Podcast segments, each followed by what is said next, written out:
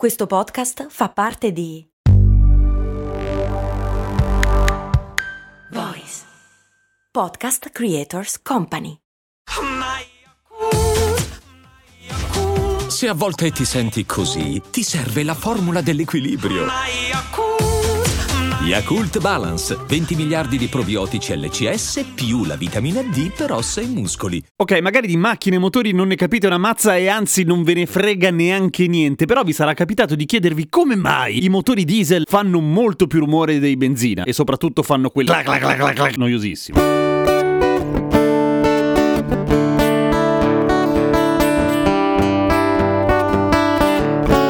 per capirlo, ahimè, bisogna un attimo capire come funziona un motore. E se sapete come funziona un motore, vabbè, niente, vi annoiate tre secondi. Se non sapete una mazza, cerco di spiegarvelo nel modo più semplice possibile, ma tanto, perché in realtà i motori sono delle macchine molto complicate, con dentro un sacco di roba. Ma il cuore del motore sono i famosi cilindri e i pistoni, che abbiamo sentito tutti. E come funzionano? Bene o male come uno stantuffo delle vecchie locomotive a vapore. O facciamo che è come una siringa, ok? Il cilindro è la siringa, il pistone è lo stantuffo della siringa. E nei motori a benzina da sopra entra della benzina, c'è una candela che altro non è che un coso che fa una scintilla, accende questa benzina mischiata con l'aria, questo spray di benzina, ovviamente fa un botto e lo stantuffo, cioè il pistone, viene spinto verso il basso rapidamente, ok? Quel movimento lì, che si chiama movimento lineare perché si muove dritto, viene convertito in movimento rotatorio e da lì muove le ruote, e quella è la parte lunga volendo. Però fondamentalmente è quello, il motore termico è questo, cioè un'esplosione all'interno di un posto chiuso in cui c'è una parte che si muove che viene spinta via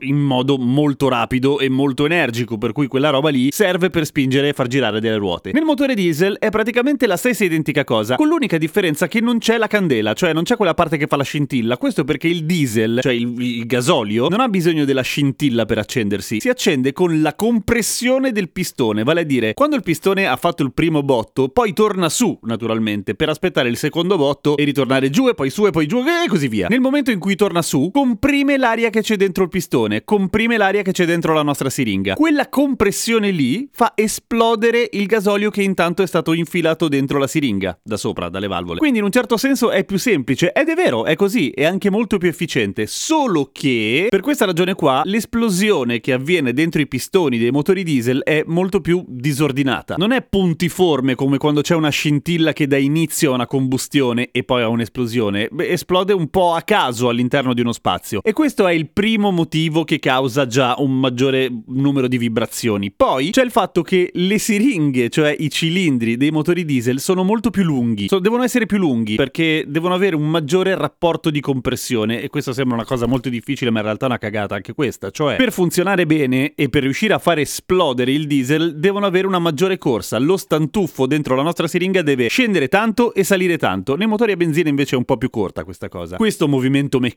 anche lui fa un casino di rumore. E in più c'è un'altra cosa. L'esplosione all'interno dei motori diesel è molto più forte. Non è tanto che causa più rumore, è che i motori diesel devono essere proprio più pesanti, più massicci, devono contenere un'esplosione che appunto è più potente senza saltare in aria e senza uccidere tutti quanti, per cui sono più pesanti, le meccaniche sono più grosse, c'è molto più movimento di pesi e di masse. Tutto questo contribuisce a renderli molto ma molto più soggetti a vibrazioni rispetto ai motori benzina. E poi per il fatto di avere un rapporto di compressione molto alto, per cui una corsa molto lunga, eccetera, eccetera, eccetera, non vanno facilmente su di giri rispetto ai motori a benzina. Però questa è una roba un po' più lunga e complicata, ma fondamentalmente la ragione è quella. Sono meglio i motori benzina o diesel? I motori diesel sono estremamente più efficienti rispetto ai motori benzina e quando il signor Rudolf Diesel non è inventato, si chiama così, inventò e si parla comunque del 1870 e passa il motore diesel, fu proprio per migliorare l'invenzione del signor Otto, eh, tedesco, che però si chiama Otto di cognome. Beh, d'altra parte Otto suona abbastanza tedesco. Chi invece aveva fatto il motore a benzina, che perdeva una quantità di energia esorbitante, tipo l'80% se ne andava in calore, movimento, cazzate, e benzina inesplosa, mentre il motore diesel era molto più efficiente. Quindi inquina meno? Sì e no. È più efficiente nel senso che si consuma meno diesel per andare, e questo è un dato di fatto fatto? Inquina in modo diverso, inquina nel senso che il diesel produce molte più polveri sottili rispetto al benzina, soprattutto quando i filtri antiparticolato non sono manutenuti come si deve. Zitto Ramon. Ma tendenzialmente sarebbe meglio il diesel rispetto al benzina e comunque sempre meglio l'elettrico, ma molto di più. E l'elettrico? Ma è vero che inquina meno? D'altra parte l'elettricità da qualche parte la devi fare, no? Ve lo dico domani, è facile. Non è facilissimo in realtà. Però ve lo dico domani.